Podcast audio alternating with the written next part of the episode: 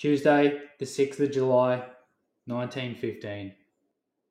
Plenty of reading and a game of cards occasionally. Passes the day away very slowly. Left Mudros by motor ambulance and barge for hospital ship. Arrived 2.30 Neuralia. Drawn up in a sling and then I find myself in a nice cabin.